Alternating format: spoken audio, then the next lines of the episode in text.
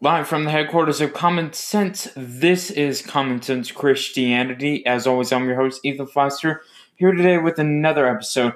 And guys, our verse of the day comes from Mark 5 19, and it says, Jesus did not let him, the man whom he had cast out demons, come with him, but said, Go home to your family, and tell them how much the Lord has done for you, and how he has had mercy on you.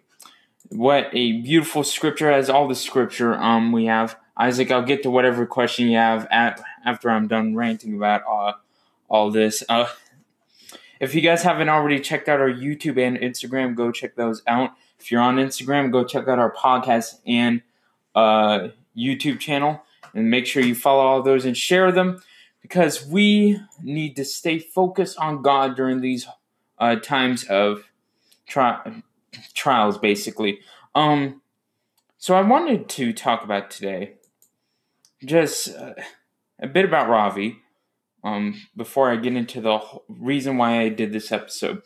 So, as we all know, he passed away this morning uh, from cancer, and it is a very sad thing. And I posted a very short video about it on my YouTube channel. And someone commented on there, and I deleted this comment, so don't go looking for it. And it, says this it's a very short comment Glad that clown is dead.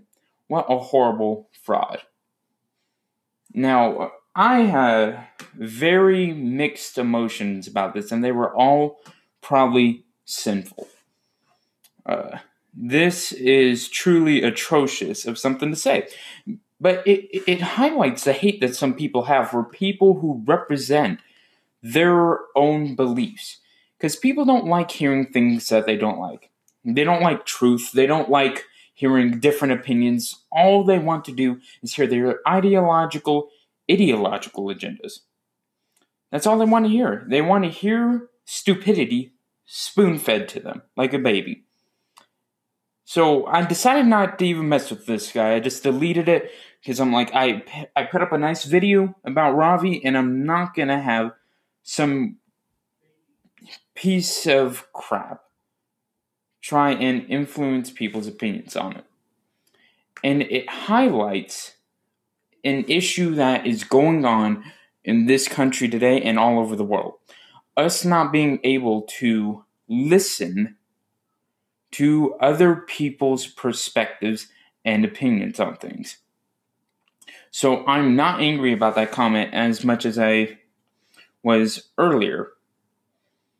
But it, I find it as an opportunity to discuss it briefly with you guys about the importance of accepting other people's thoughts and debating them with respect and uh, and trying to understand the other side and not being like uh, this person and disrespecting someone's death.